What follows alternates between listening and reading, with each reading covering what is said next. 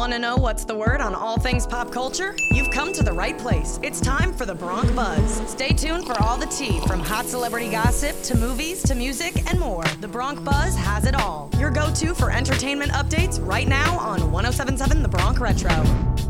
Welcome to the Bronc Buzz, your daily dose of sizzling celebrity drama and entertainment news. I'm your host, Heather Batezel, coming at you from 1077 The Bronc Retro, here at Rider University.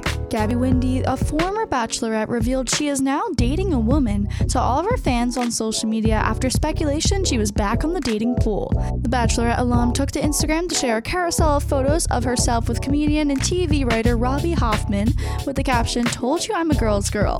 Who knows, maybe even an LGBTQ, bachelorette, or bachelor could be the next thing on the franchise. In other news, on a recent episode of the Call Her Daddy podcast with Alex Cooper, Post Malone was the guest and spoke out about his new fear and how having a new baby in his life has changed him. Here's a clip. I hate airplanes, but that's not a biggest fear.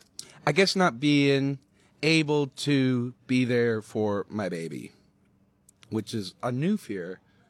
Um, but yeah, that's why I tried to slow down on drinking. In other news, Pete Davidson will be back on the road next month, and believe it or not, with two fellow comedians, John Mulaney and Jon Stewart, and basically the top three in the comedian space right now.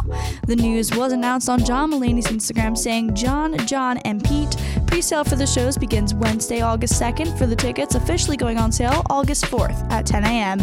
The September shows will be the trio in Springfield, Massachusetts on September 8th, Bethlehem, Pennsylvania on September 9th, and Atlantic City, New Jersey on September 10th. All uh, for today, make sure to check back in at 1077 The Bronc Retro every day for your next episode of The Bronc Buzz with your host, Heather Batezel, here at Rider University.